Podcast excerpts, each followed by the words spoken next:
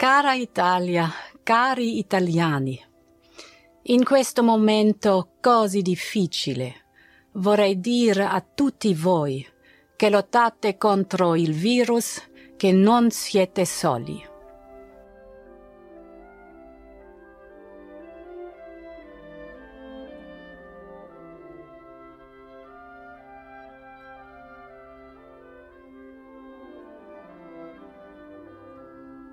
Il vostro sforzo e il vostro esempio sono preziosi per tutti i cittadini europei. In Europa stiamo seguendo con preoccupazione, ma anche con profondo rispetto e ammirazione, quello che state facendo.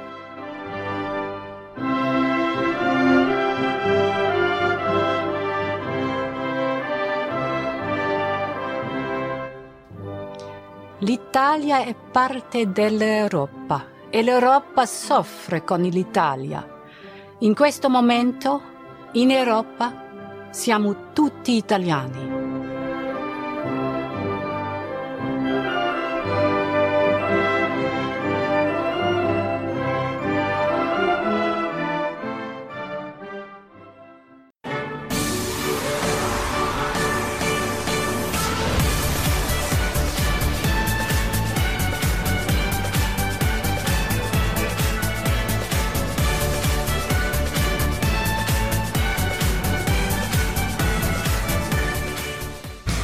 Comunque non vorrei dire, ma anche le ragazze di Ozium Radio Statal hanno partecipato al flash mob degli applausi, quindi ti abbiamo battuto.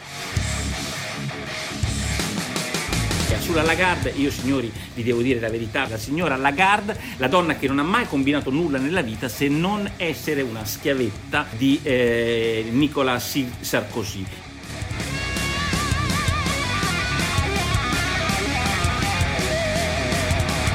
Suo, la- il suo grande unico merito è stato quello, è quello di trovarsi capo del Fondo Monetario Internazionale, doveva diventare capo del Fondo Monetario Internazionale Strauss-Kahn, che è una specie di Weinstein, così è stato stabilito dai francesi e quindi dopo averlo fatto fuori hanno scelto la Lagarde. Guardalo, che figlio di puttana.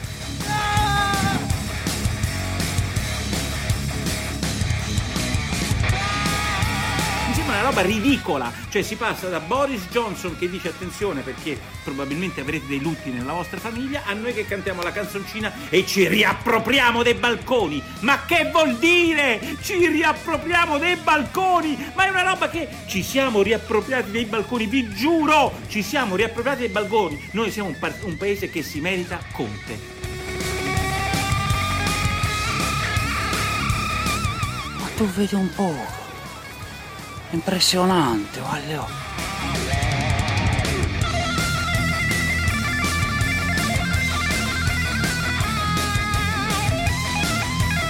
150.000 mascherine che vi hanno mandato che lei diceva che sono prati- ecco, lei ce l'ha lì per farmela vedere. Che cosa sono? Qual è il problema? Perché ho visto che le ha già replicato il ministro Boccia agli affari regionali, dice non è vero che sono carta igienica. sono un velo molto, eh, molto sottile di panno per pulire per terra, è diverso. Mi scuso, non è carta igienica perché la carta igienica a volte in quella che è in più strati è un pochino più solida di questo.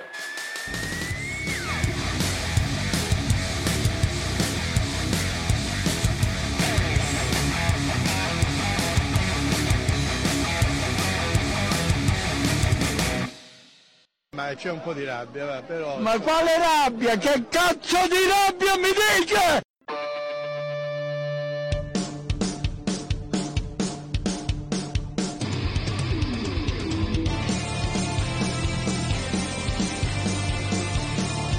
Eccoci qui Fabio.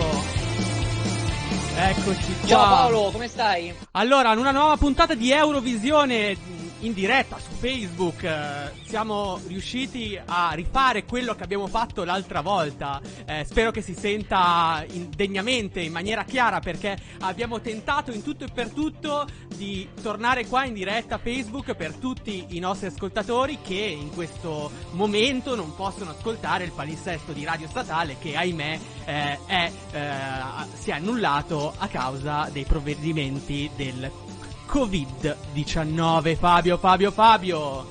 Allora, hai sentito la nostra copertina? Allora, una straordinaria copertina. sì, sì, straordinaria. C'era dentro di tutto. C'era dentro Porro che se la prendeva con la Lagarde. C'era dentro Ursula von der Leyen. C'era dentro i balconi. C'era dentro di tutto. Siamo al top, caro Paolo, siamo al top. Allora, questa settimana eh, si è detto di tutto. Infatti, noi abbiamo voluto condensare la settimana all'interno, del, all'interno della nostra copertina perché abbiamo avuto Madame Desastre che ha fatto delle dichiarazioni sull'Italia, ma dopo lo sentiremo con i nostri ospiti. Appunto, dopo faremo un'analisi sulla situazione economica non solo italiana ma anche europea. Eh, quindi, cosa ha combinato la Lagarde. Eh, poi abbiamo sentito anche un Nicola Porro completamente così, eh, senza, senza briglie, a briglia sciolta, sui balconi, su questi atteggiamenti di festa, mentre negli ospedali italiani, soprattutto lo- negli ospedali lombardi, Fabio, si muore, si muore.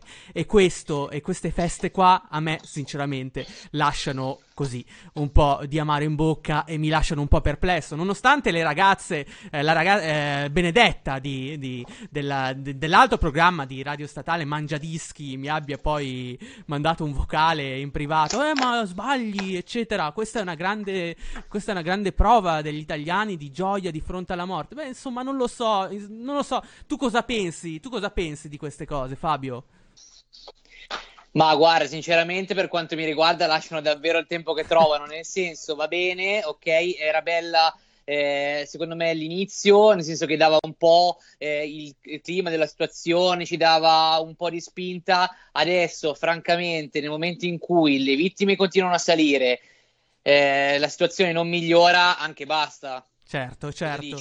No, va- sì, anche basta, soprattutto eh, queste feste andavano, continuavano ad esserci sui balconi. Eh, sono anche feste trash, voglio dire. Eh, vabbè, comunque poi dopo ne parleremo. Eh, però quello che... C'è di tutto, c'è di tutto, no, c'è caro di tu- Paolo, c'è di tutto, c'è di tutto, però... Non so se poi tu hai notato, ma in questi giorni, oltre eh, le chitarre, oltre varie cose sui balconi, sono spuntate anche le bandiere, i tricolori. Sono spuntate le bandiere e non so tu cosa ne pensi nel merito della bandiera tricolore, però eh, alcuni hanno valutato, soprattutto i giornali italiani hanno valutato questo fenomeno come un sentimento di attaccamento alla patria, cioè in un'emergenza nazionale noi stiamo tutti uniti grazie anche al tricolore. Però c'è un personaggio dell'indie italiano che non è d'accordo e proviamo, Sì. e proviamo a sentire cosa ha detto durante una live apparsa, una delle 100.000 live su Facebook, andata in diretta nel- nella settimana. Eh, cioè, ma però- però- Pensavo quella però- nuova col tirtaki, senza motivo. Già quello lo posso capire di più, però cioè, l'inno di Mamelli comunque... Cioè, comunque la gente sta in una situazione tra virgolette brutta in questo momento, no? Cioè, e, e- e per ripigliarti canti l'inno di Mameli. Cioè, è come se ti accanni con la pischella e vai a fare una passeggiata con le cuffiette su Spotify metti l'inno di Mameli. Cioè, per, cioè, perché cazzo vuol dire? Cioè, no- Vabbè, ma Ma- perché Mattarella- per essere uniti è Mattarella cosa lo del fa. patriottismo, eh, perché un po' il senso era quello. Vabbè, ma Però- era cagato. Però nel clima di pandemia un inno che dice siamo pronti alla morte non è proprio di Sì, buon in auspicio. effetti. Ecco, ecco la cazzata. Poi arriva sta qua che non so chi sia. Siamo pronti alla morte. È Chiara Galeazzi di Vice.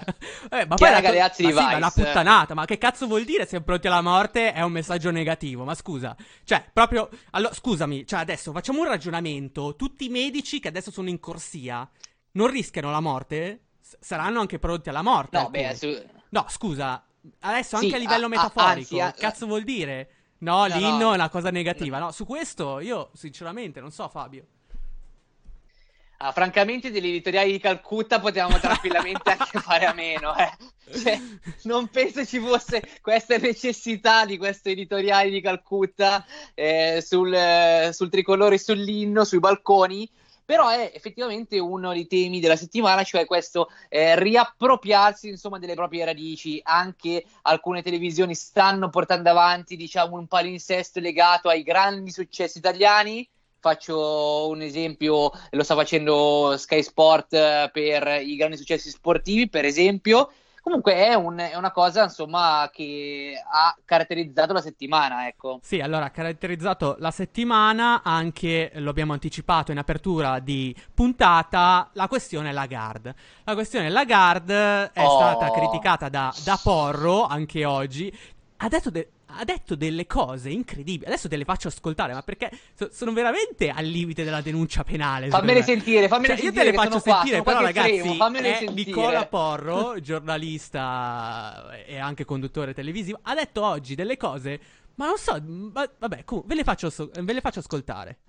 Vabbè, la cosa di Sarkozy la sapete tutti, cioè diceva, ve la dico, sono pronta a servirti in tutto e per tutto. Una donna che scrive questa roba qua al proprio Presidente del Consiglio, beh, insomma, dà e qualifica l'idea di come lei possa aver fatto carriera. Sono pronta a servirti in tutto e per tutto. E poi racconta che durante le sue interminabili riunioni, lei sapete che cosa faceva? Faceva così, con i glutei li stringeva per far sembrare il suo sedere sempre più bello e più in forma. Giuro, l'ha detto la Lagarde, questo è il Presidente della BCE. Siamo passati da Draghi alla Lagarde. Ma l'ha detto chi? L'ha detto la Lagarde, che stringe il culo per, per far vedere... dire? Ma cos'è? Poi, ma che notizia è? Ma no, ma io mi chiedo, ma ragazzi, No, ma che ma- cazzo ce ne frega? Vabbè, comunque... ma qualcuno vuole dire a Porro, no, qualcuno vuole dire a Porro che Nicolas Sarkozy stava insieme a Carla Bruni, cioè scusa, c'è un conto, e adesso sen- senza offesa per la Lagarde, che comunque resta una bella donna anche con la sua età, però stava insieme a Carla Bruni, che non penso avesse bisogno di una che Ma no, eh, ma a stringeva parte, le chiappe. a parte mettiamola questo, ma a parte questo, cioè lui sostiene che alla fine la Lagarde eh, voglia commissariare l'Italia, eccetera, eccetera. E questo è chiaramente un attacco personale. Che poi dopo lui lo riprenda da un altro, da un altro giornale, questo eh, non vuol dire perché comunque alla sua audience lui parla. Però un altro fatto di queste ore che ha eh, incantato alcuni, eh, fatto storcere il naso ad altri, è eh, la questione donazione, no? La donazione di Berlusconi a- alla regione Lombardia per eh, delle forniture sanitarie. Non so, Fabio, se, hai- se hai sentito, se hai sentito la notizia. Sì, Cen- 10 100 milioni ah, di euro 10 per milioni. costruire eh, il- l'ospedale nella zona di, eh, de- della Fiera di Expo, insomma, quindi la zona di Ro, vicino Milano. Ecco, quindi volevamo anche sentire un attimo cosa ne pensa il popolo, cosa, cosa penseranno, tipo i camionisti, no? Io sono all'interno di, una- di un'applicazione CB Talk dove i camionisti parlano, si scambiano delle opinioni su- sul Covid, sul governo, eccetera. E ne ho intercettato uno che ha commentato così la donazione di Silvio Berlusconi. Berlusconi si fa qualche cosa, non lo fa tanto, vabbè, ovvio, ma sappiamo benissimo che adesso, vabbè, tu- tutti potrebbero dire la sua, ma eh, tante volte lui ci ha, ci ha messo del suo per tante situazioni, ragazze. Poi lo, lo dobbiamo dipingere come eh, quello che non è, ce lo possiamo anche risparmiare. Non perché sono a favore di Berlusconi, però dai, eh, non si può macchiare o perché sia andato con delle ragazzine o di qua di là come fanno credere. Però è un signore a livello di cuore, eh, se ce li mette, ce li mette di tasca sui i soldi. Eh beh, insomma, chi ce, deve- chi ce li devi mettere? Vabbè, comunque. Grazie. Questo è il sentir eh, del così. popolo. Poi, sai, scatta anche la polemica perché uno dice: eh, vabbè, ma Berlusconi ha donato 10 milioni, quello ha donato altri 10 milioni. Però, sai, una domanda viene, una domanda viene ed è la seguente. Scusate, ma invece vorrei aprire un piccolo capitolo. E la Chiesa in tutto questo cosa sta facendo? Oltre ad andare in giro a pregare? Vabbè, allora questo attacco gratuito ai fedeli, vabbè, uno prega e, Sì, esatto. e può farlo, non c'entra un, un cazzo con, eh, con quanto versi o quanto non versi. Eh, però sì, c'è una, c'è una questione su, su Papa Francesco, perché come sappiamo nei giorni scorsi Papa Francesco, o almeno il Vaticano, ha dichiarato di aver donato 100.000 euro per eh, l'emergenza legata al coronavirus e questi soldi sono andati alla Caritas. E, mm, insomma, eh, sappiamo che la settimana quindi è stata intensa, però eh, quello che forse eh, resta è il fatto che in qualche modo anche i social sono esplosi. Eh, come dicevo prima, ci sono dirette, ci sono opinioni ed è emerso in eh, questo periodo anche una sorta di narrazione su il- sui cinesi. Nelle scorse puntate, nella scorsa puntata abbiamo commentato la notizia delle forniture di mascherine, no Fabio? Cos'è che avevamo detto in sintesi sì, proprio, sì, in sì. estrema sintesi? Avevamo detto che... eh, Ma insomma che- Sì, vai pure. Eh, no, sì, esatto, che eh, c'era la, la possibilità appunto che eh, la, la Cina fornisse una serie di mascherine, però, come mi dici tu adesso Paolo, cosa succede? Allora, succede che in realtà queste- questa fornitura non è stata eh, gratuita, quindi è stata pagata dall'Italia. Però sui social lo storytelling cinese, mh, dico io ovviamente, eh, ci ha rappresentato una realtà che non è veritiera, cioè i cinesi che hanno donato, che hanno aiutato l'Italia, mentre l'Europa cattiva, con la Lagarde, che fa casini, con la finanza, cerca in tutti i modi di affossare l'Italia. Però non è così. E a ricordarcelo, io mh, spesse volte non sono eh, d'accordo con Giorgia Meloni e con, eh, con il suo pensiero, però questa volta ha centrato il punto. Noi dobbiamo ricordarci che quando elogiamo i cinesi, elogiamo un regime comunista una dittatura. Sentiamo cosa ha detto da Gilletti.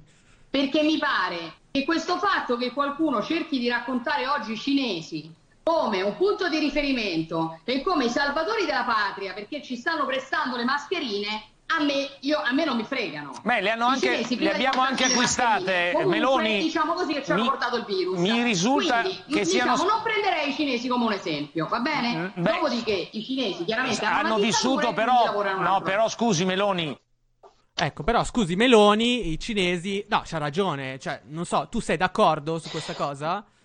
Fabio? Sì, direi, direi di sì, perché comunque non si baratta una ehm, dittatura con eh, delle mascherine, troppo facile, troppo facile adesso, troppo facile in, in generale, insomma. E a questo proposito ti volevo ricordare, per chi volesse approfondire, c'è anche un, un altro pezzo eh, su eh, The Post Internazionale, sempre Sì. di oggi, di Elisa Serafini, che parla proprio di questa cosa, cioè eh, un mazzo di mascherine si intitola Non cancellano dittatura e l'Italia non diventi portavoce del governo cinese. E praticamente dice esattamente quello che stavamo dicendo noi, nel senso che, e quello che diceva anche la Meloni, non prendiamo la Cina come un esempio adesso di virtuosismo perché prima di tutto comunque il virus è arrivato da loro in qualche modo, poi volontariamente, volontariamente, su questo non vogliamo neanche eh, entrare in discussione, ma eh, sicuramente ci sono stati dei ritardi all'interno del, eh, diciamo della, della gestione della prima, eh, delle prime ore dell'emergenza e quindi adesso non possono venire insomma a fare i salvatori della patria, mettiamola così. Fabio, hai detto tutto tu, sono, sono d'accordo con te, eh, abbiamo finito di commentare i nostri audio, adesso mettiamo un pezzo e poi torniamo con il primo dei nostri ospiti che ci parlerà eh, di eh, economia applicata al Covid. People stop against the wall, someone behind. You can chop chop in tiny pieces from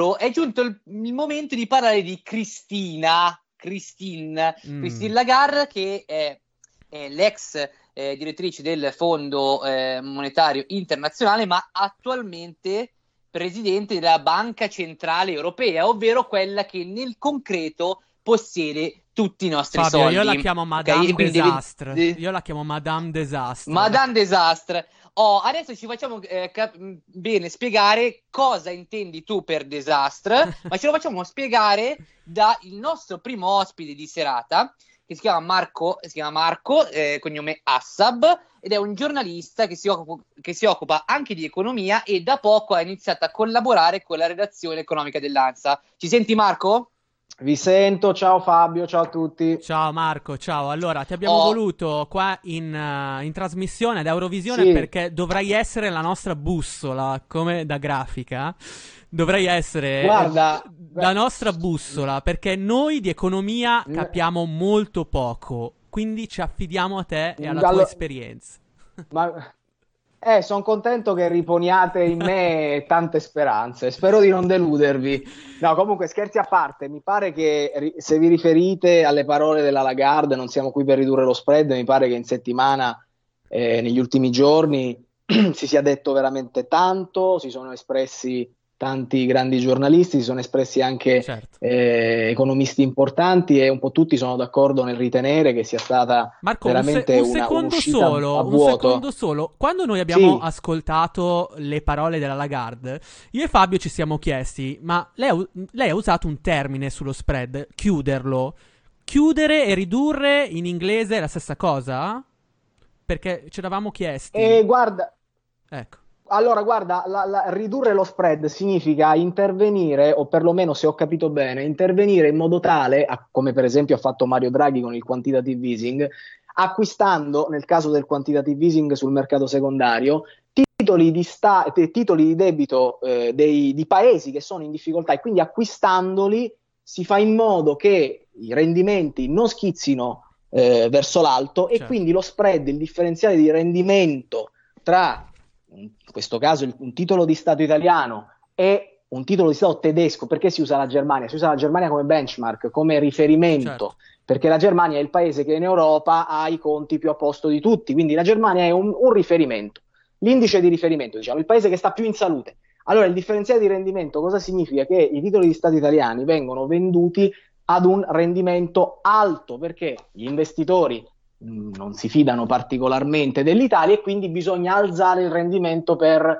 attirarli. Per esempio, voglio prendere in prestito 100 euro, mi presti Sì. 100 euro con un tasso di rendimento del- dell'1%? Tu mi rispondi no, guarda perché non mi fido. Certo. Forse tu non me li ridarai perché sei insolvibile, quindi alza quel tasso di rendimento, perché se rischio, voglio rischiare per avere un rendimento Quindi Marco, per Quindi tu sei tradurlo in, alzare in parole povere, allora per l'economia... tradurlo nel momento in cui Sì. per tradurlo nel momento in cui Mario Draghi fa il quantitative easing e acquista massicciamente titoli di Stato di paesi in difficoltà, cioè con rendimenti alti, Sì. Fa raffreddare questi rendimenti, li fa abbassare, quindi riduce lo spread, il differenziale tra un paese in difficoltà e un paese sano come la Germania. In que- intervenendo in questo modo, cosa fa? Evita che i rendimenti continuino a salire ed evita che quel paese, adesso io semplifico Certo. mh, nel modo veramente più, più estremo, più sem- evita che, quel- che quello Stato rischi di andare in bancarotta. Allora non si scherza con gli spread, perché quando uno Stato va in bancarotta È molto interessante. c'è in gioco il destino di un popolo È molto intero. interessante la Ecco. questione perché eh, tu ovviamente da esperto stai scendendo un po' nei particolari ed è giusto che sia così. Però noi eh, pensiamo anche, quindi eh, siamo forse sulla stessa linea d'onda, che la comunicazione per, eh, sia importante. Infatti, ti volevo dire una cosa a questo proposito.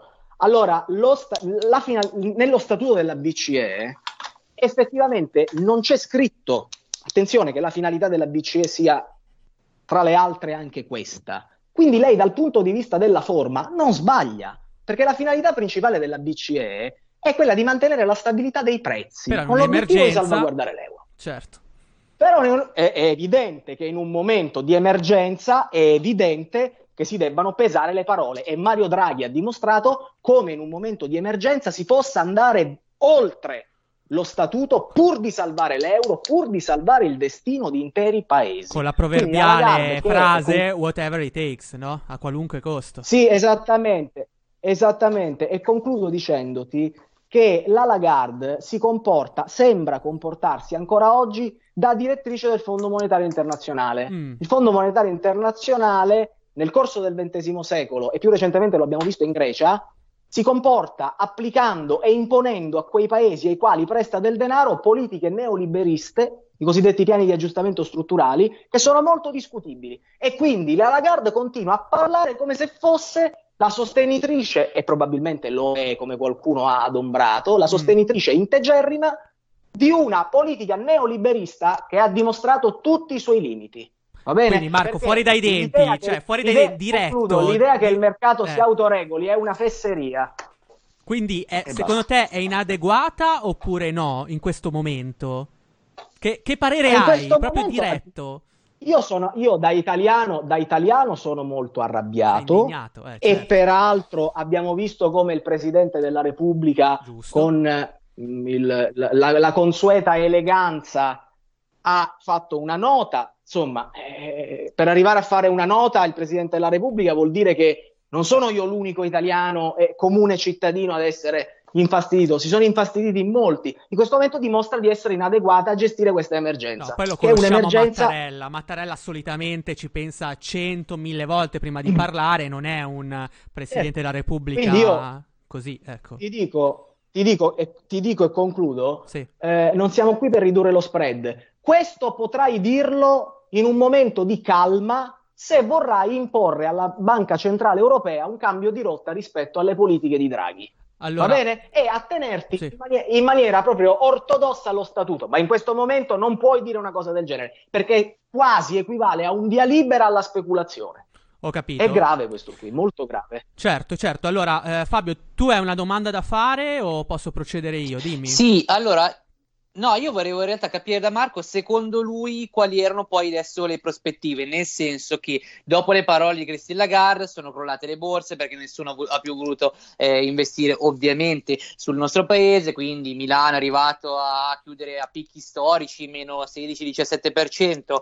In questo momento si stanno un attimo rimettendo a posto, nel senso che per esempio oggi ha chiuso circa al, quasi al 3%, mettiamo così, in positivo, stanno oscillando molto, però lo spread, come dicevamo prima, è salito. Tendenzialmente prima del coronavirus, per farvi un'idea, diciamo media, era intorno ai eh, 200 punti, un po', un po' meno, insomma, diciamo tra i 150 e i 180 punti. Adesso siamo a 278 punti eh, di oggi e quindi eh, volevo un attimo capire, secondo lui, quali erano le prospettive a maggior ragione eh, quali erano le possibili politiche europee di investimento, perché a questo punto quasi tutti gli stati europei pro- eh, probabilmente sforeranno il cosiddetto rapporto eh, tra deficit e PIL che non deve essere oltre il 3%. Ma in che senso, Ah, guarda, Fabio? Ma Fabio, sul coronavirus dici? O in linea generale? Sul coronavirus, sì, Ah, ok. sì, sì.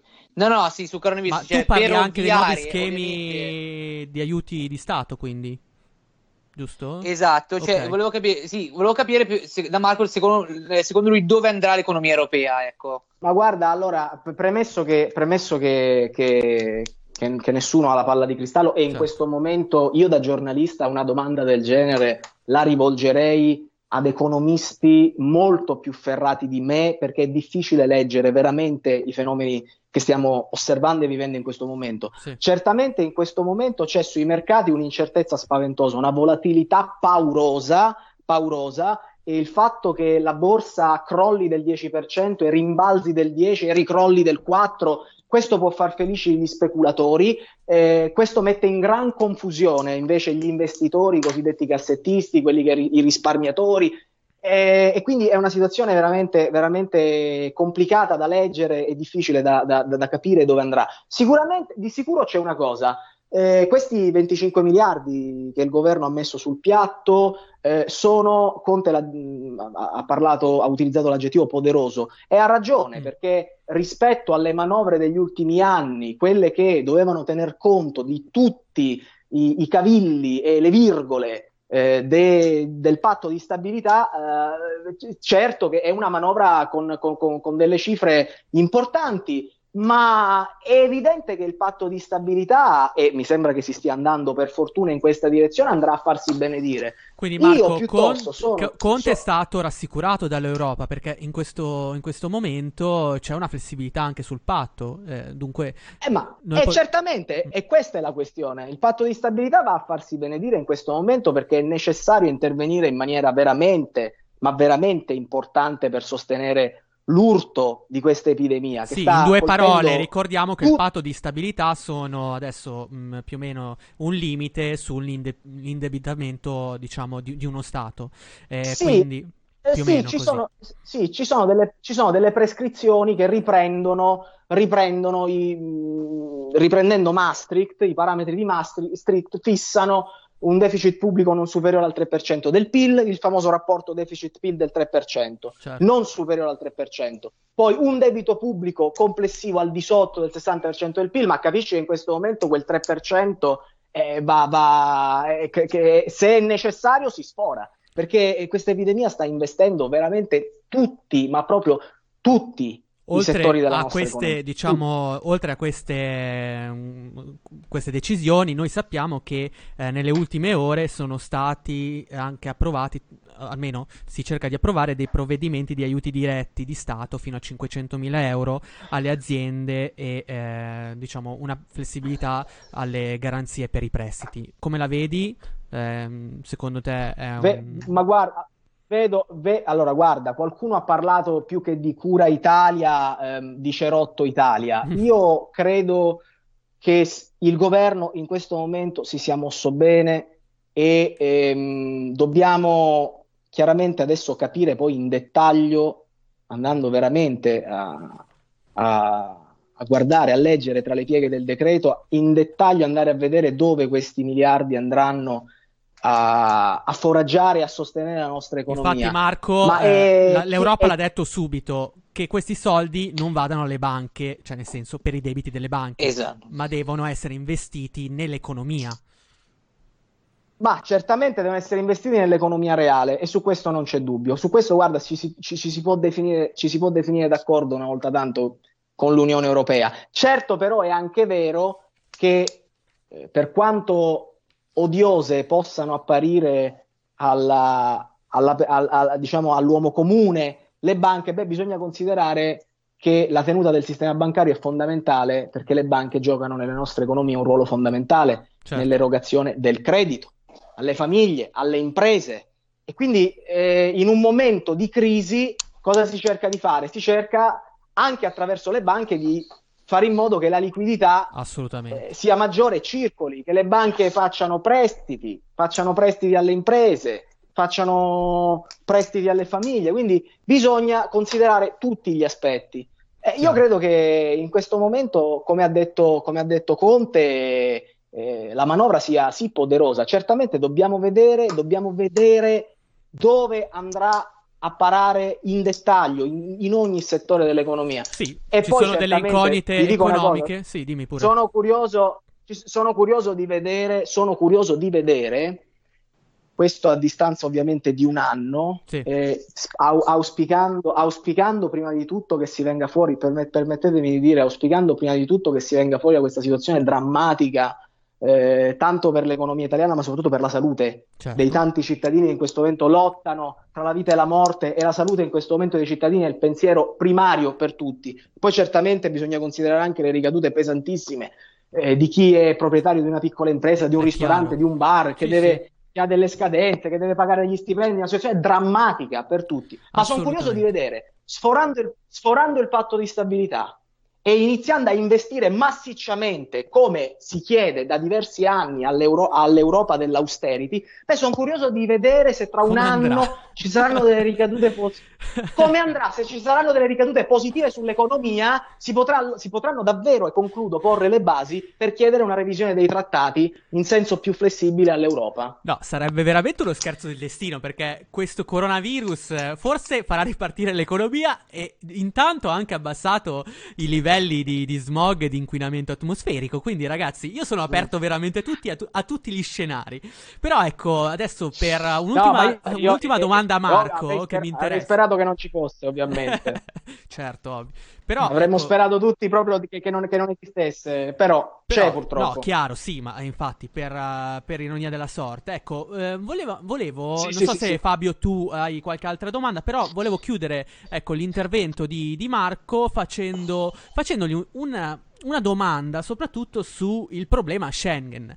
Perché in queste ore anche, anche l'ultimo riferimento degli europeisti, eh, quelli più duri, quelli più coriacei, è crollata. Perché Schengen, eh, ripetiamo, è un, diciamo, un trattato molto importante diciamo, eh, del- dell'Unione Europea che si basa eh, sulla libera circolazione delle persone e delle merci all'interno della zona europea e dei paesi che hanno stipulato il patto. Ecco Marco, eh, noi sappiamo che in questo momento per l'emergenza eh, Covid-19 Schengen sta crollando letteralmente, ma stava già crollando la scorsa settimana quando la Slovenia, l'Austria e altri paesi avevano deciso di bloccare le frontiere per la paura di nuovi contagi. Ecco, come la vedi? Eh, Schengen, Schengen è una grandissima conquista dell'Europa Unita, non si può discutere Schengen, certamente però in determinate circostanze e in determinate situazioni d'emergenza si può pensare a una riduzione della fluidità tra le frontiere se questo serve ad effettuare in questo caso dei controlli sanitari Certo. che in un certo qual modo elevino un po' gli standard di sicurezza, anche se ci siamo accorti che la semplice misurazione, io non sono adesso, non sono un medico, non sono un virologo, ascolto i pareri degli esperti e ne faccio tesoro. Chiaro. Ci siamo accorti che la semplice misurazione della febbre, se il virus è in incubazione, serve un po' a poco. Certo. Detto questo, a me la cosa che preoccupa è che non si, e peraltro mi, sembra di aver sentito oggi che ehm, la von der Leyen eh, eh, si è mossa in questa direzione, che non si limiti la circolazione delle merci. Questo è molto importante perché in questo momento sì, in Italia stiamo affrontando questa emergenza. Devo dire per quello che vedo io, poi è chiaro, il paese è grande, di situazioni nelle varie città ce ne possono essere tante e diverse, ma per quello che sto vedendo io a Roma, la situazione la stiamo vivendo, questa situazione di emergenza con ordine. Sugli scaffali dei supermercati si trova tutto e si continuerà, sono sicuro, perlomeno ascoltando sempre i pareri degli esperti, Certo. che si troverà tutto. Però certo, cerchiamo di non, di non complicare ulteriormente la situazione, limitando o impedendo addirittura la libera circolazione delle merci, con i dovuti, dal mio punto di vista, con i dovuti controlli, ovviamente. Anche in questo caso si esprimeranno gli esperti, i medici, con i dovuti controlli sanitari, Sì. con il massimo della sicurezza e delle precauzioni, si cerchi di non limitare il- la circolazione delle merci, sia Com- per quanto riguarda sì. gli approvvigionamenti, ma anche per, per non dare un'ulteriore mazzata devastante. Ok Marco, ti alla- interrompo alla- un secondo. Comunque volevo sottolineare che da oggi, quindi dalle 12 da mezzogiorno di oggi, il 17 marzo, in pratica l'Europa si isola dal resto del mondo, cioè nel senso che cerca di contenere il coronavirus Sì. chiudendo le sue frontiere e cercando di eh, anche chiudere le frontiere sia esterne che interne in modo tale da eh, superare il picco e concentrarsi sugli sforzi sanitari. Sforzi sanitari che effettivamente, come dicevi tu Marco, eh, possono poi portare, potrebbero portare a una riduzione dell'afflusso delle merci qualora questo, questo flusso mh, commerciale non, non fosse gestito all'unisono, perché forse uno dei grandi problemi dell'Europa è che eh, non... Lo so che è difficile spiegarlo, ma io lo spiego sempre ai nostri ascoltatori che non siamo di fronte a uno Stato federale dove uno decide Sì. e tutti gli altri fanno quello che si decide. Anche sulla sanità noi sappiamo che i paesi europei si eh, autoregolano da soli. Dunque è difficile far passare questo concetto, però in questo momento, come dici- eh, dicevi tu, è, importa- è importantissimo stabilire una politica comune, d'accordo, in maniera tale che eh, tutti i eh, cittadini Guarda- europei possano eh, continuare le Sì, loro vite nel, e nel gua- modi possibili. guarda, guarda negli, ulti- ne- negli ultimi anni non ti sarà sfuggito che l'Unione Europea è riuscita veramente pochissime volte a trovarsi d'accordo di fronte a grandi sfide. Certo. E questa è una sfida, secondo me, ancora enormemente più grande di quelle che negli ultimi anni l'Unione Europea ha affrontato. Almeno su questo, almeno su questo che ci sia coordinamento e unità di intenti e d'azione tra gli Come stati. dici tu, Perché- l'Europa conclu- è sopravvissuta io- al terrorismo e alle- ai flussi eh, migratori. E sono stati veramente degli impegni incredibili, ce li ricordiamo tutti. Però sul coronavirus noi Ma dobbiamo anche, riflettere. anche nella, anche ne- anche nella gestione, scusami, di quelle emergenze, anche nella gestione di quelle emergenze, mi riferisco all'immigrazione, un'Europa unita, un'Europa che si muove nella stessa direzione, sarebbe stata in grado di gestire senza troppe difficoltà quei flussi. Certo. Quindi anche allora, la sfida del coronavirus è una sfida enorme, almeno su questo l'Europa dimostri di essere unita, perché è in un momento del genere è l'assist migliore che si possa fare agli anti-europeisti. E io lo dico da europeista convinto, che però non risparmio critiche verso un certo modo di intendere e di gestire l'Unione Europea. Grazie Marco, davvero. Grazie a voi ragazzi, complimenti per la trasmissione, mi sono divertito tantissimo. Allora, grazie, Grazie, a te davvero. Marco, Ehm, ti ripresentiamo ai nostri ascoltatori, abbiamo parlato con eh, Marco Assab, è un giornalista che si occupa di tematiche economiche eh, per l'ANSA, giusto Fabio? Ehm, detto, detto questo, ora eh, ci sentiamo un, un pezzo e poi ritorniamo con un altro blocco e un altro tema, come da tradizione di Eurovisione.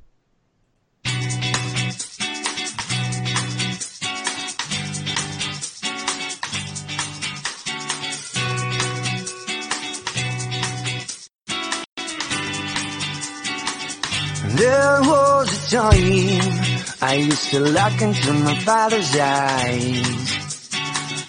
In a happy home, I was a king, I had a golden throne. Those days are gone, now the memories on the wall. I hear the songs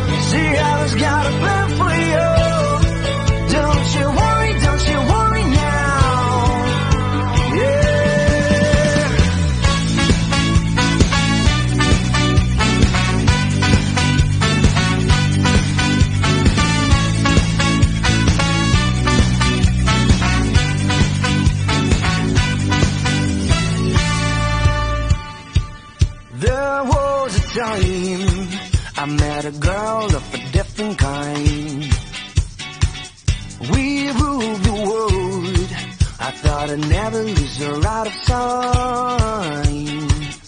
We were so young. I think of her now and then. I still hear the songs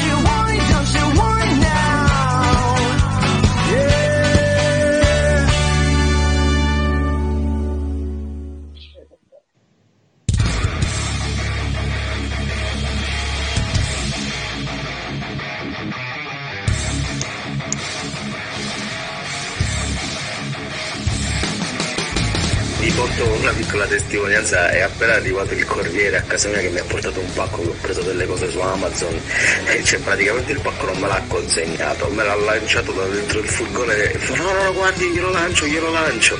Mi ha fatto ridere sta cosa.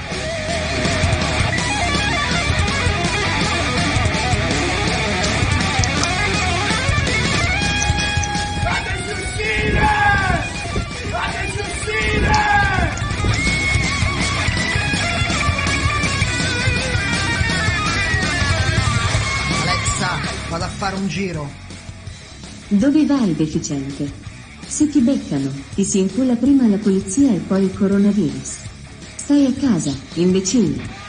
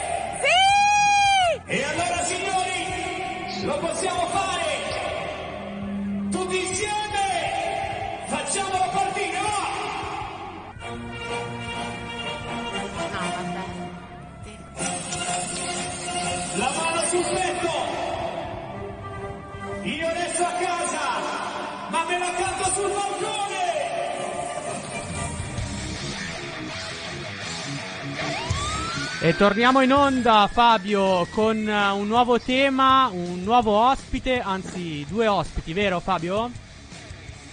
Sì, perché nella settimana in cui noi ci riappropriamo del balcone, in qualche modo, alcuni la pensano così almeno, diventiamo anche un po' scemi, diciamo che se guardiamo dall'altra parte, ovvero oltreoceano, forse non stanno messi meglio di noi. E allora, per parlare di come gli americani stanno affrontando questa che anche per loro è un'emergenza, ovvero il coronavirus, ne abbiamo sentito, abbiamo in collegamento eh, due ragazze. Eh, allora, una già la conoscete, si chiama Martina Vodola ed è, eh, la- diciamo, lavora al Dipartimento di Italianistica dell'Università of Mary Washington, ovvero in Virginia. E con lei c'è una delle sue alunne, diciamo così, che si, ehm, che si chiama Grace. Quindi, Marti, come stai? Tutto bene? Pronti? Ciao, Ciao. sono qui con Grace. Come Ciao. va, come va questa, questa pandemia? Questa pandemia è arrivata anche negli Stati Uniti, eh? Pensavate di sfuggire? Arrivata. eh, no, non pensavamo di sfuggire. No, allora la, pande- la pandemia è arrivata, hanno chiuso l'università e siamo scappate a ovest, in campagna. Sono ospite da Grace che gentilmente ha aperto. Sì, sì, sì, cioè perché mh, l'università comunque puoi immaginare la vita del college Certo. e la promiscuità dei luoghi, insomma, Eh, ci lasciava sì. un po' No, preoccupate. Nel momento in cui hanno hanno chiuso l'università, hanno sospeso le lezioni, diciamo, le hanno spostate online, abbiamo deciso di, appunto, di andare in, in un posto isolato. Sono quindi qua ospite da Grace che lascerei parlare, che ha, per- diciamo, da americana sicuramente Grace è dire una tua allieva, giusto? Grace Sì, beh, diciamo Ok. che io da studente, Grace, la, la chiamiamo anche Grazia, abbiamo- sì, diciamo che io eh, da assistente Sì. non ho delle- dei veri e propri allievi, però appunto sì, è una studentessa di italiano e ha tradotto per noi un pensiero riguardo a questa epidemia Ah, una poesia sul coronavirus? No, ho capito male Non io. ha una poesia. Ah, ok. No, non è una poesia. No, no, sarebbe poesia. stato cioè, No, bellissimo ad Eurovisione una poesia sul coronavirus, incredibile. Parole, Beh, stai sì. buono, stai, buo- stai buono, contieniti. Allora, la- lascerei, lascerei la parola a Grace, Va bene, che va bene, sì. gentilmente... Ne lasciamo un minuto, sì. Vai, Grace. Ciao. Ciao. Um, Ciao, ciao. Um, l'americano medio si preoccupa delle risorse, ad esempio la carta igienica o il cibo surgelato. Ma a differenza dell'Italia, il United States Center for Disease Control, l'ente che si sta occupando dell'epidemia, non ha raccomandato di comprare la vitamina C. Nel frattempo, la università ha mandato gli studenti a casa e attività commerciali chiuderanno molto probabilmente presto. Sia l'America e l'Italia non sono pronte per una pandemia nel ventennessimo secolo, perché la diffusione rapida di informaza- infer- informazione crea una rapida diffusione di panico e questo panico non tiene conto della carenza di forniture mediche.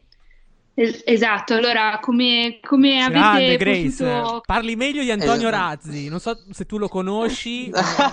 ecco, non, non- non guardare mai un video di O Antonio, Antonio Razzi. Cassano, sempre, sì, o- sempre Non so se avete capito che da queste parti un problema è la carta igienica. Eh sì, Sì, eh, sì, eh, Ma ca- anche calma, abbia- Australia. la- lasciamo l'icona aperta un attimo. Sì, lasciamo un attimo l'icona aperta sulla carta igienica che dopo ci devo ritornare assolutamente. Per- prima di tutto, allora, grandi complimenti a Grace perché eh, noi ogni tanto ce lo dimentichiamo, ma probabilmente l'italiano da imparare è una delle lingue più difficili del mondo. Assolutamente. Quindi eh, d- davvero, No, eh, ma io ripeto, Grace, molto molto bene. veramente brava. Parli meglio del sindaco di Bosco Reale. Del sindaco di Bosco Reale. che- Dopo gli- Poi, poi Grace, vai, vai- a cercare eh, su Google Maps dov'è Bosco Reale, un grande centro italiano.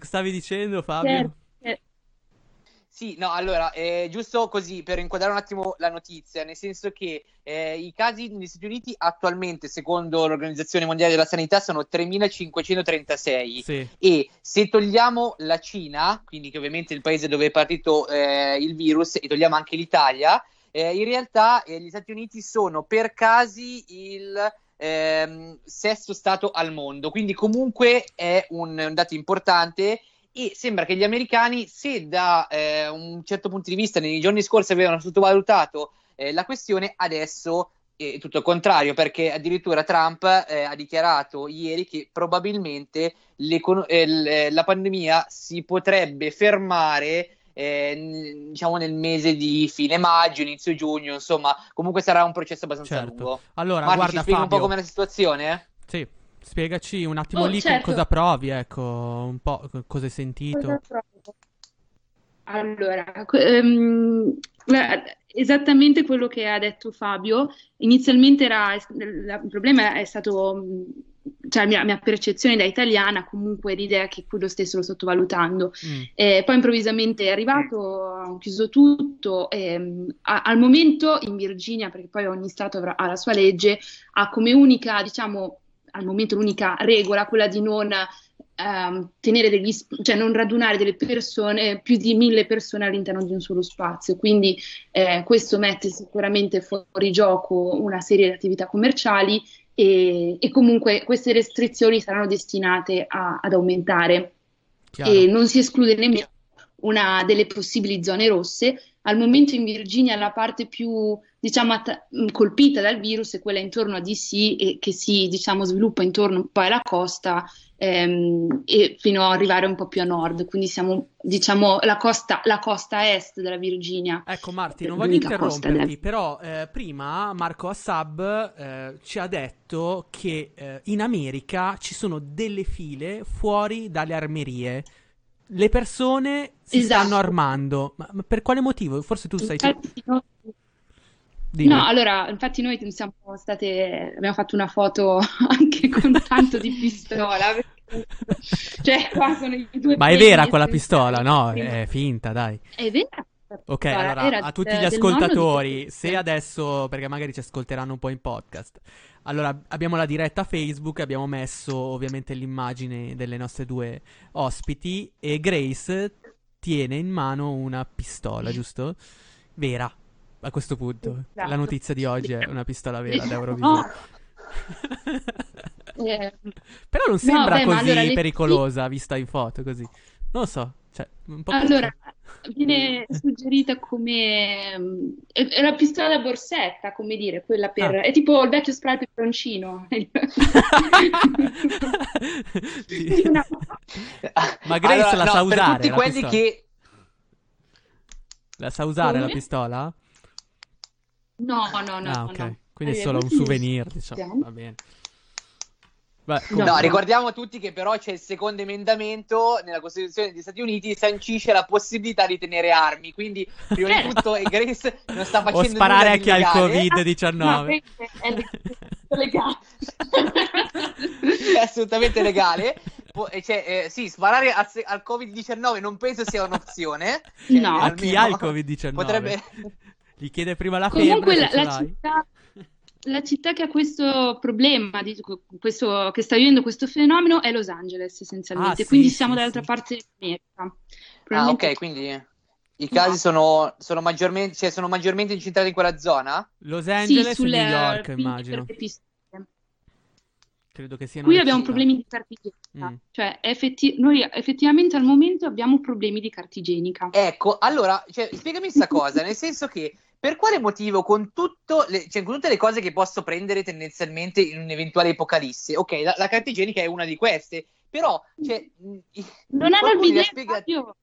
Eh, ho capito, ma qualcuno gli ha spiegato che i supermercati non chiudono? Comunque, cioè, eh, andare fe- a fare la spesa si può, e quindi nei grandi megastore, diciamo, eh, statunitensi, Fabio, rimangono però aperti, noi non possiamo dare andare. lezioni perché alla fine anche noi abbiamo preso d'assalto i supermercati. Cioè, allora, mm, nel No, senso, certo, c'è- certo. No, no, no, infatti è un fenomeno anche di comunicazione. Io credo che gli americani siano stati spaventati dalla comunicazione di Trump perché prima ti dice no, non succede niente, vinceremo contro il virus, non metto nessuna norma restrittiva. Poi, cazzo, dall'oggi al domani cambia idea, ti comincia a chiudere i bar, le palestre, eccetera.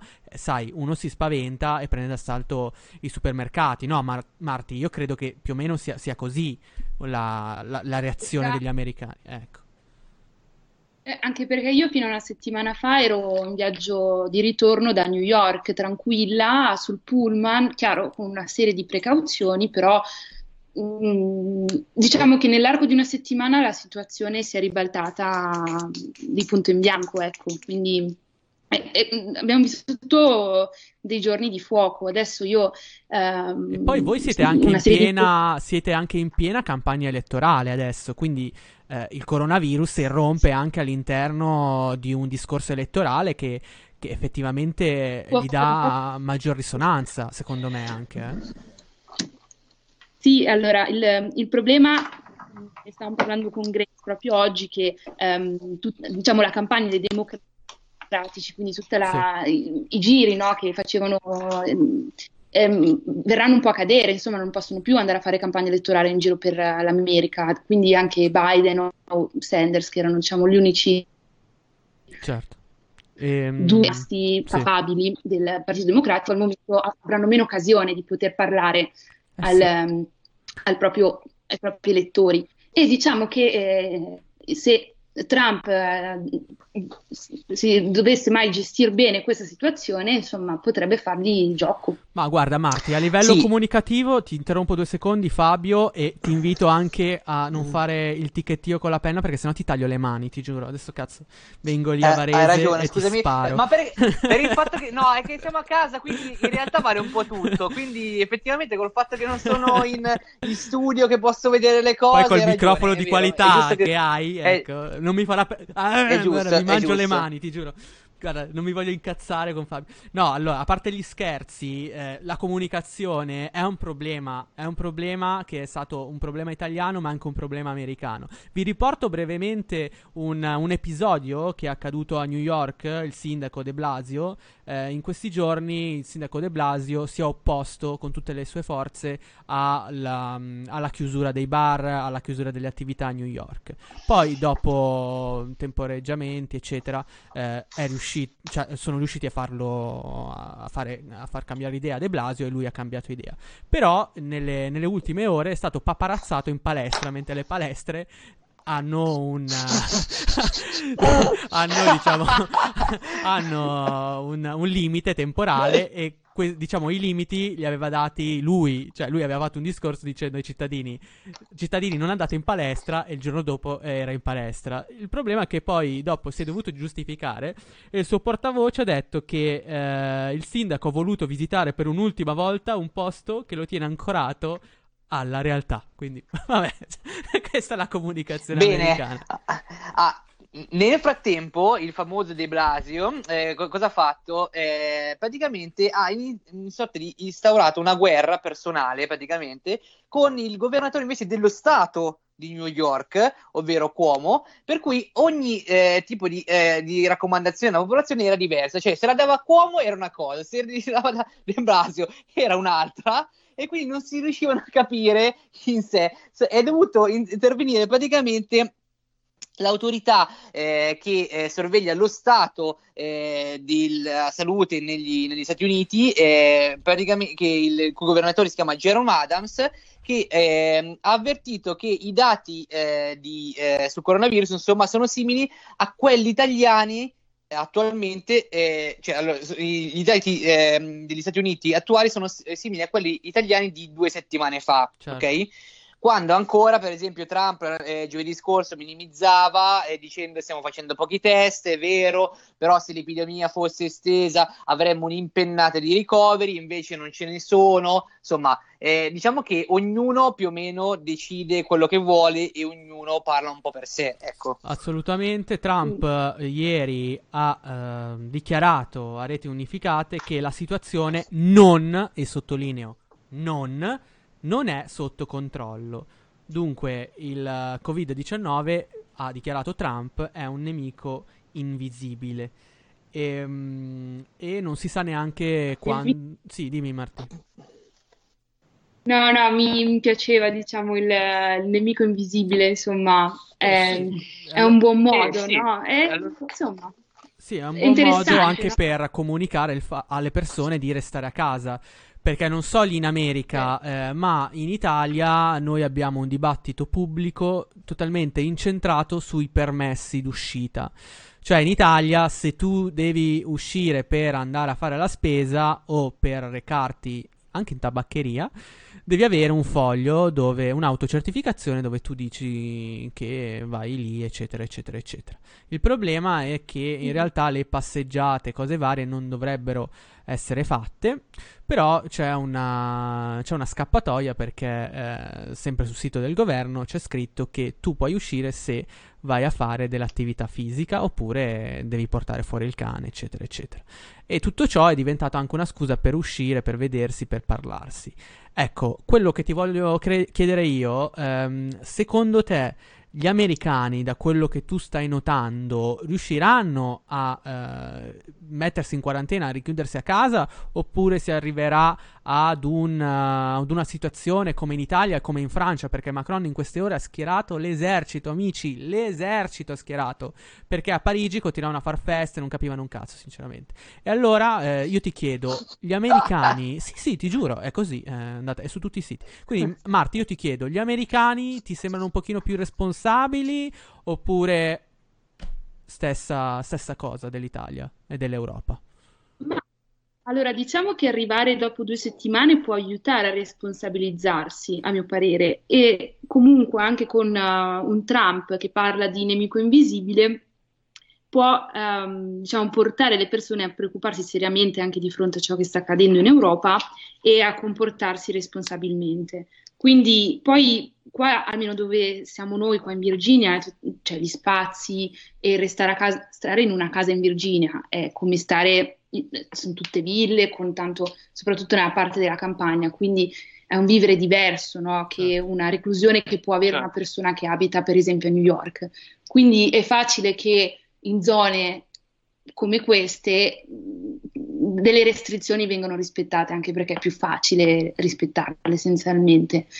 Mi lascia pensare queste, appunto, queste due settimane di, di ritardo all'interno dell'esplosione del- e del- della diffusione del virus possono aiutare, possono aiutare le persone a responsabilizzarsi, perché è un conto essere i primi e dire vabbè, è un conto vedere un intero continente messo in ginocchio e dire ma ci pensiamo due volte, no? Prima di, prima di, di far cose irresponsabili. Ascolta Marti, tu hai mai pensato di tornare in Italia? Cioè, nel caso in cui tu decidessi di, di tornare, c'è la possibilità di prendere un volo Eh. adesso oppure no? Perché noi abbiamo delle notizie contrastanti, cioè eh, i media italiani Eh. parlano di un blocco dei voli eh, negli USA sia, ehm, cioè, sia verso l'Europa, no scusa, dall'Europa negli USA sicuramente sono bloccati per 30 giorni a partire dal 12 marzo. Eh, non so, tu sai qualcosa in merito? Allora, Dimmi. allora, io ho fatto mh, due ricerche, cioè una passatina su Skyscanner giusto ieri e ci sono, poi Mm. bisogna vedere poi che non ti cancellino il volo una volta che atterri, che ne so, a Madrid o chi si sa dove. Chiaro.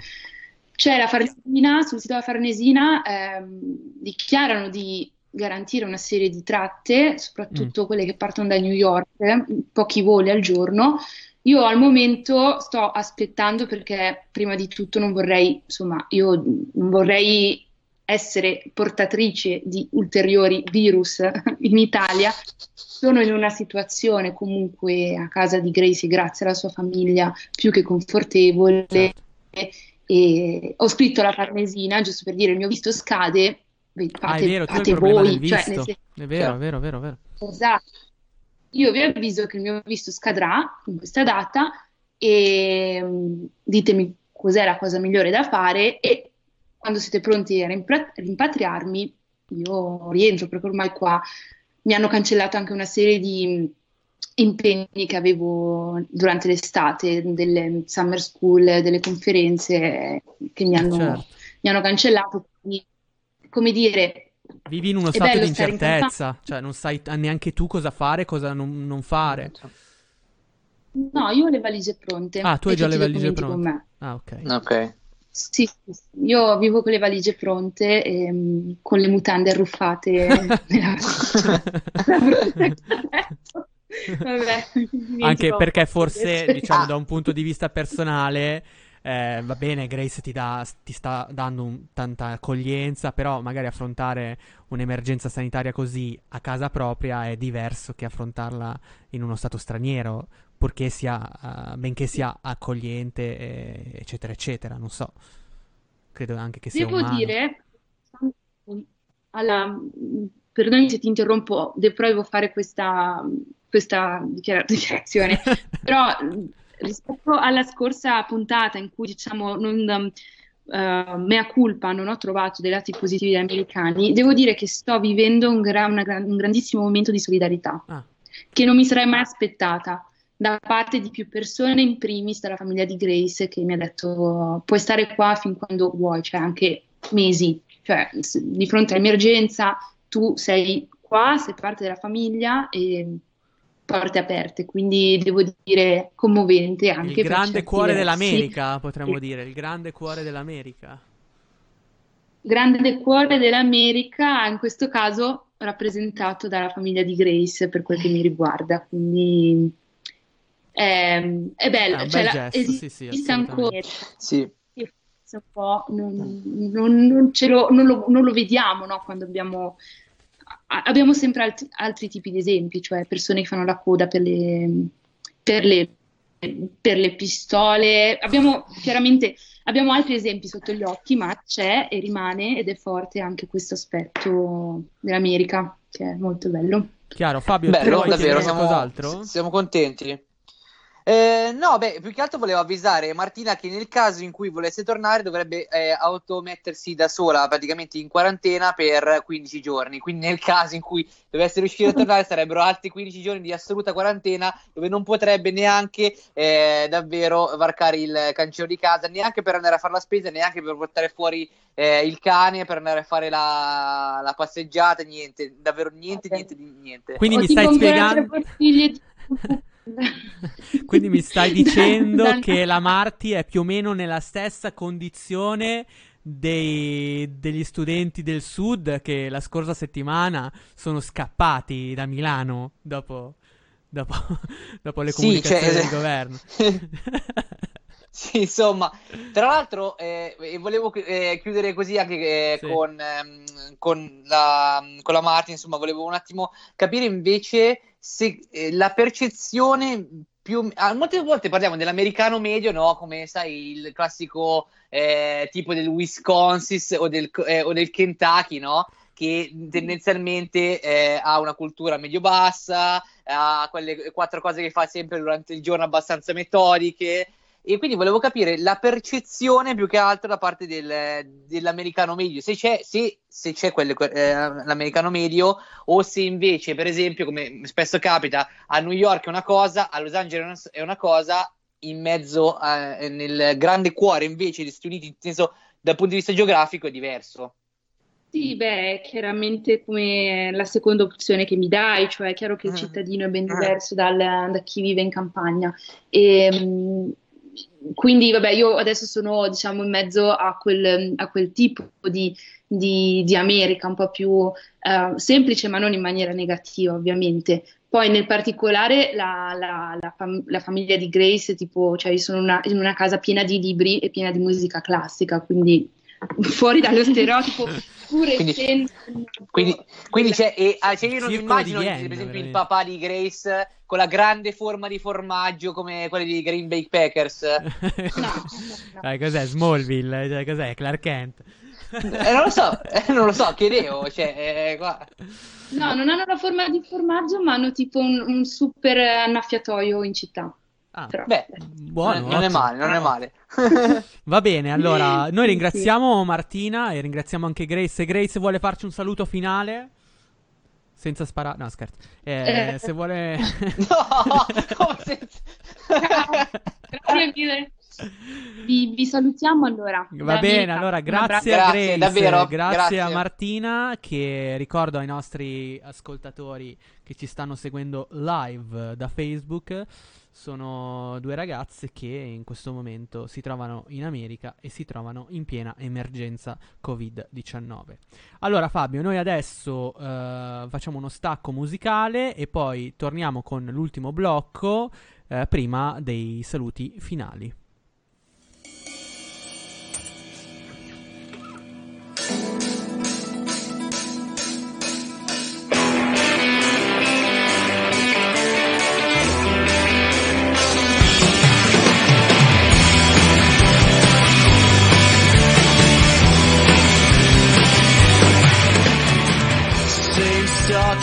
To. Trouble to be made. Sooner or later he'll pick up the phone. The man who helps him fix. The man who calms him down. His number is the only on speed dial. So he calls him up and gives a place. And ten minutes later he'll be gone for a while. And he walks like Chaplin. And he talks like Bond. Yeah, he walks like Chaplin. And he talks like Bond. No, no, no, no, no.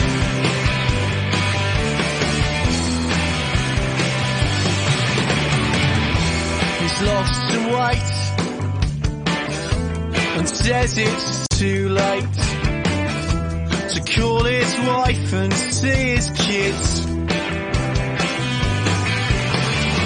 Cause they won't pick up the phone. Now he's all on his own. And he knows the reason why. Cause he walks like Chaplin. And he talks like Bond. Yeah, he walks like Chaplin. And he talks like Bond.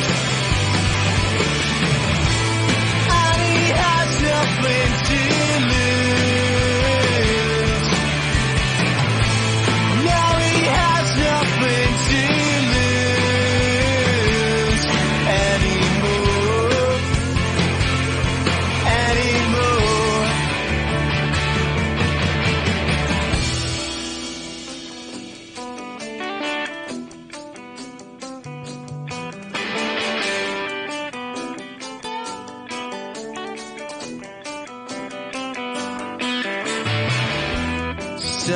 Quit, done with it.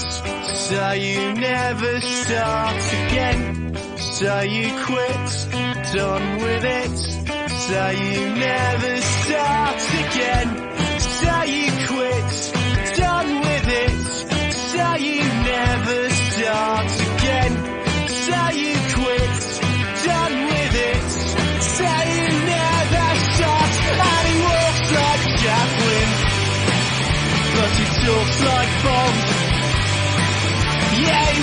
like Chaplin, and he talks like Bond. Yeah, he walks like Chaplin, and he talks like Bond. Yeah, he walks like Chaplin, and he talks like Bond.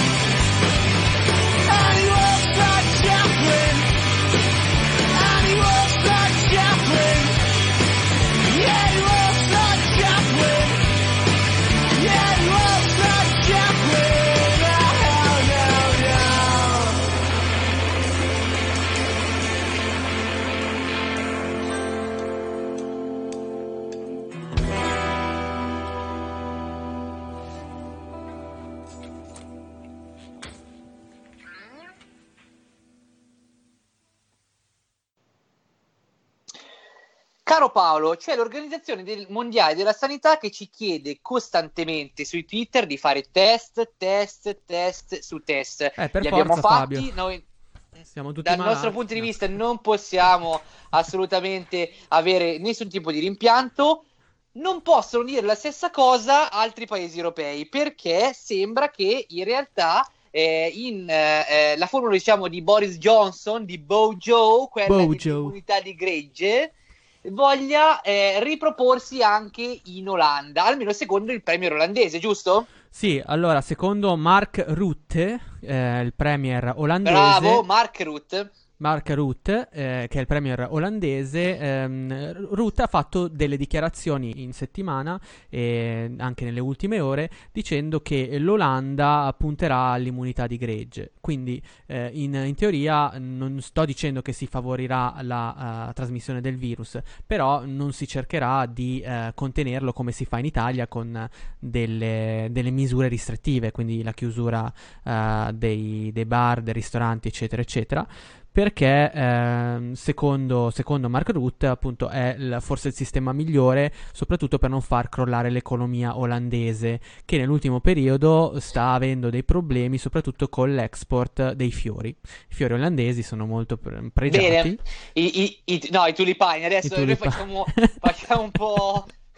Un po' gli asini, però davvero questi qui hanno, diciamo che no, eh, sono da sempre in generale il mercato olandese dei fiori, dei tulipani è, è altissimo, Sì. diciamo si sviluppa in tutto il mondo Sì. gli olandesi tendenzialmente cosa commerciano? In carne, in fiori e in diamanti, quindi Ah, sì, eh, diciamo Andres. che se togli i fiori se, se gli, se gli togli i fiori, tendenzialmente gli togli praticamente un terzo della loro economia. sì quindi Fabio la Ecco, notizia è questa misure- sì. Sì. Eh, si cercherà appunto Eh. l'immunità di gregge, eh, però mh, comunque si sta valutando anche eh, di chiudere completamente il paese e sempre il premier olandese ha detto che è, uno- è una- un'opzione interessante, quindi chissà cosa succederà in Olanda. Eh, nel frattempo, però, eh, nel Regno Unito ci spostiamo un po', anche se eh, ormai il Regno Unito eh, con la Brexit è uscito dall'Unione Europea, però fa parte dell'Europa eh, finché la geografia E fa parte esisterà. della visione di Eurovisione. fa parte della visione di Eurovisione, come anticipavi tu, Bojo, Boris Johnson, aveva scatenato un dibattito pubblico feroce che era nato da alcune sue dichiarazioni molto forti, perché aveva detto che eh, anche lui puntava all'immunità di gregge e aveva dichiarato che eh, i britannici avrebbero dovuto aspettarsi eh, un periodo duro e delle perdite tra i loro parenti. Non so se In pratica visto... facciamo morire quelli che sono malati, insomma, noi ci rinchiudiamo tutti, quindi se muoiono loro basta, il, vir- il virus si ferma e finisce così. E insomma, la fosse così semplice, eh, no, ma, ma poi comunque, tra l'altro, semplice fi- fino a un certo punto, tra l'altro. Perché Fabio, invece- rinunciare a una parte della tua popolazione. Fabio, invece, eh, uno, non so se hai visto su Instagram, eh, c'è un, un ex calciatore, credo anche commentatore sportivo. Allora, ex calciatore del- della Juve, attualmente allenatore del Pescara. Ecco. eh, che eh, ha risposto eh, su Instagram appunto a Boris Johnson dicendo che un premier che eh, sceglie un'opzione di questo tipo è assolutamente una persona disumana, eh, non ha nessun tipo di senso nel 2020, cosa assolutamente condivisibile, però oggettivamente un parere che eh, sposta poco, o meglio sposta poco. Io in questo caso, quando eh, agli sportivi, agli attori, eccetera, si chiede un'opinione sul coronavirus, eh, mi, viene- mi vengono sempre in mente le parole di Klopp, allenatore del Liverpool, e di Mourinho, allenatore del Tottenham, che più o meno a distanza di una settimana, eh, prima eh, che si fermasse anche il mondo del calcio, quindi stiamo parlando di una settimana, dieci giorni fa, rispondevano eh, così, cioè dicendo attenzione, noi non siamo degli esperti, cioè cosa volete che ne sappiamo noi rispetto ad altri eh, di eh, quello che succede i- intorno a noi di- dell'emergenza coronavirus? Noi ci atteniamo semplicemente a eh, delle disposizioni che ci vengono date, ma noi non, non ne possiamo sapere di più di molti medici, virologi, eccetera. E quello che ci richiedete sostanzialmente è inutile, perché che risposta possiamo darvi? No, ok Fabio, però io credo che lui volesse dar voce a un sentimento comune, perché immagino che Le Grottaglie avrà qualche amico che vive in Inghilterra e, e credo che la maggior parte delle persone dopo quell'annuncio due domande se le siano fatte. Un annuncio che veramente ha lasciato a bocca aperta tutti.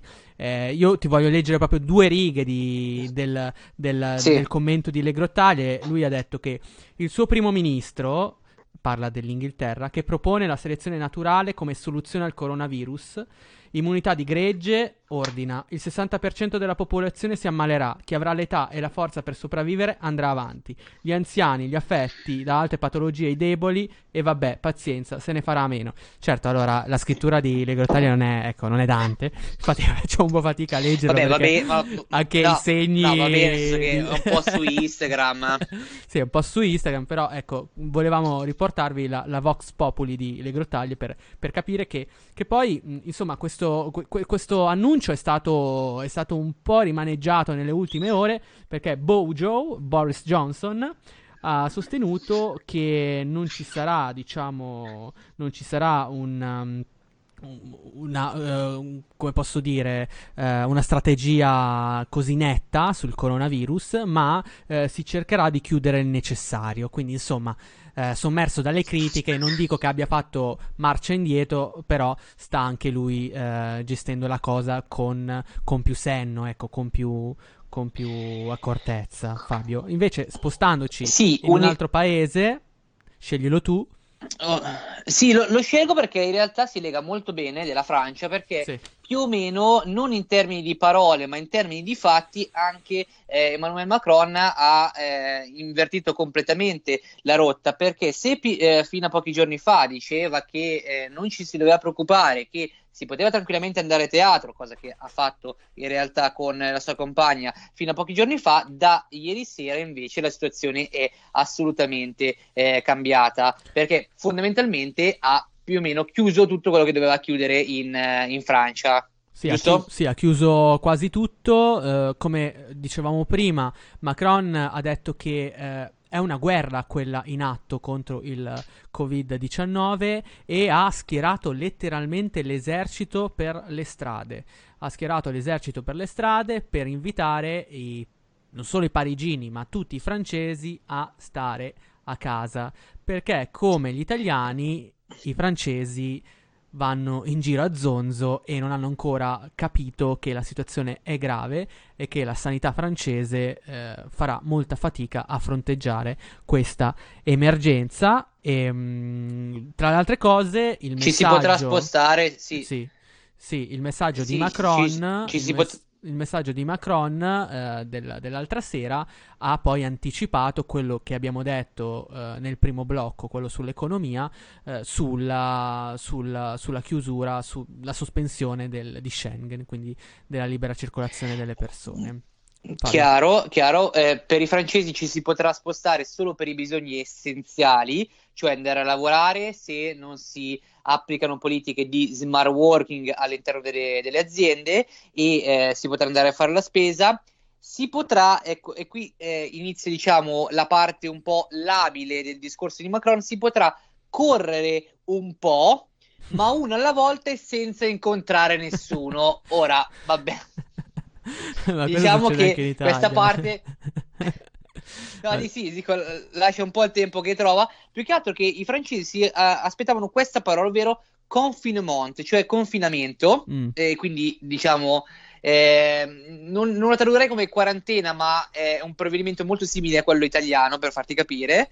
Eh, cosa che non è arrivata il confinamento all'italiano non è arrivato, e- e anche se era la raccomandazione del Consiglio scientifico, che da mercoledì scorso sta aiutando il presidente in ogni singola scelta. Però eh, Macron appunto ha preferito evitare questo tipo di formula, semplicemente eh, appunto invitando a non stare a casa, eccetera, però attirandosi da una parte anche le ire appunto di questi medici che nel frattempo gli dicevano sì, ok, noi ti stiamo aiutando, però vieni anche tu incontro a noi. Ottimo, questa è la situazione della Francia e adesso passiamo alla Germania, un altro paese di, eh, di livello dell'Un- dell'Unione Europea. La Germania, insomma, eh, anche la Germania sta valutando di applicare norme più restrittive per fronteggiare il coronavirus. Ha fatto discutere in settimana una frase della Merkel perché eh, la Merkel ha mh, dichiarato che eh, il, quasi il 70% del- della popolazione eh, tedesca verrà infettata dal coronavirus e questa dichiarazione ha fatto spaventare un po' tutti perché insomma ehm, ci si chiede se eh, saremo in grado poi di fronteggiare da un punto di vista sanitario questa emergenza a livello europeo perché come abbiamo anche ricordato in apertura di diretta eh, che eh, c'è un'emergenza con le mascherine, con eh, i macchinari sanitari, ospedalieri. E dunque questa, questa dichiarazione, cioè il fatto che circa il 70% della popolazione tedesca sarà infettata dal virus, ha spaventato. Ha spaventato tuttavia eh, la Merkel, eh, soprattutto il Bund e poi i Länder, che sappiamo che la, la Germania, se non lo sapete ve lo spieghiamo noi, è una- uno Stato federale, quindi non è che c'è un governo centrale che eh, decide in tutto e per tutto come Roma, come in, come in Italia, il governo italiano, ma ehm, poi ci sono degli altri territori che geschi- gestiscono poi le loro politiche in maniera autonoma e anche a livello mm, di, eh, di questioni sanitarie hanno un margine di autogestione. E dunque la Merkel ha incontrato tutti i rappresentanti e si cerca, si cerca appunto una via un pochino più solida per affrontare il, il coronavirus. Ehm, poi volevo dire un'altra cosa in chiusura che eh, nei giorni scorsi eh, il direttore dell'istituto di virologia appunto eh, che sta collaborando con il governo tedesco e che sta monitorando la situazione tedesca ha dichiarato che eh, l'emergenza coronavirus potrebbe durare anche due anni Fabio. Anche due anni. Direi che, direi che su questa ci possiamo anche lasciare perché in realtà è una previsione assolutamente, boh, forse tragica per, quanti ri- eh, per certi versi, però non lo possiamo sapere. Sì, non lo possiamo sapere assolutamente, però quello che possono sapere è la garanzia che possiamo dare ai nostri radioascoltatori, in questo caso anche eh, spettatori della diretta video su Facebook, è il fatto che noi ci saremo, quindi ogni martedì andremo Noi in ci onda. siamo. noi ci siamo, e quindi speriamo nel vostro supporto, speriamo anche nel, nel supporto di Radio Statale, che in questi giorni è, come sapete, chiusa. Mm, si dice che forse le trasmissioni potranno riprendere ad aprile, però eh, come abbiamo detto poco fa non si sa ancora eh, bene cosa succederà nei prossimi mesi, quindi eh, noi torneremo sempre qua in diretta e poi con i nostri post su Instagram. Ecco, quindi volevo eh, invitarvi a farci domande, a contattarci sia qua su Facebook che su Instagram, come avete poi capito, mm, anche se riceviamo audio poi li, ma- li mandiamo in onda, quindi non c'è problema. Dunque, avete ascoltato Eurovisione con Paolo Castellano e Fabio Simonelli e io vi auguro una buona serata. Fabio, vuoi dire qualcosa in chiusura? No, semplicemente eh, ringrazio tutti quelli che hanno scritto in questi giorni eh, continuate così e niente, noi ci siamo eh, anche in un periodo un po' triste come questo. Va bene, con questo alla prossima puntata. Grazie per averci ascoltato.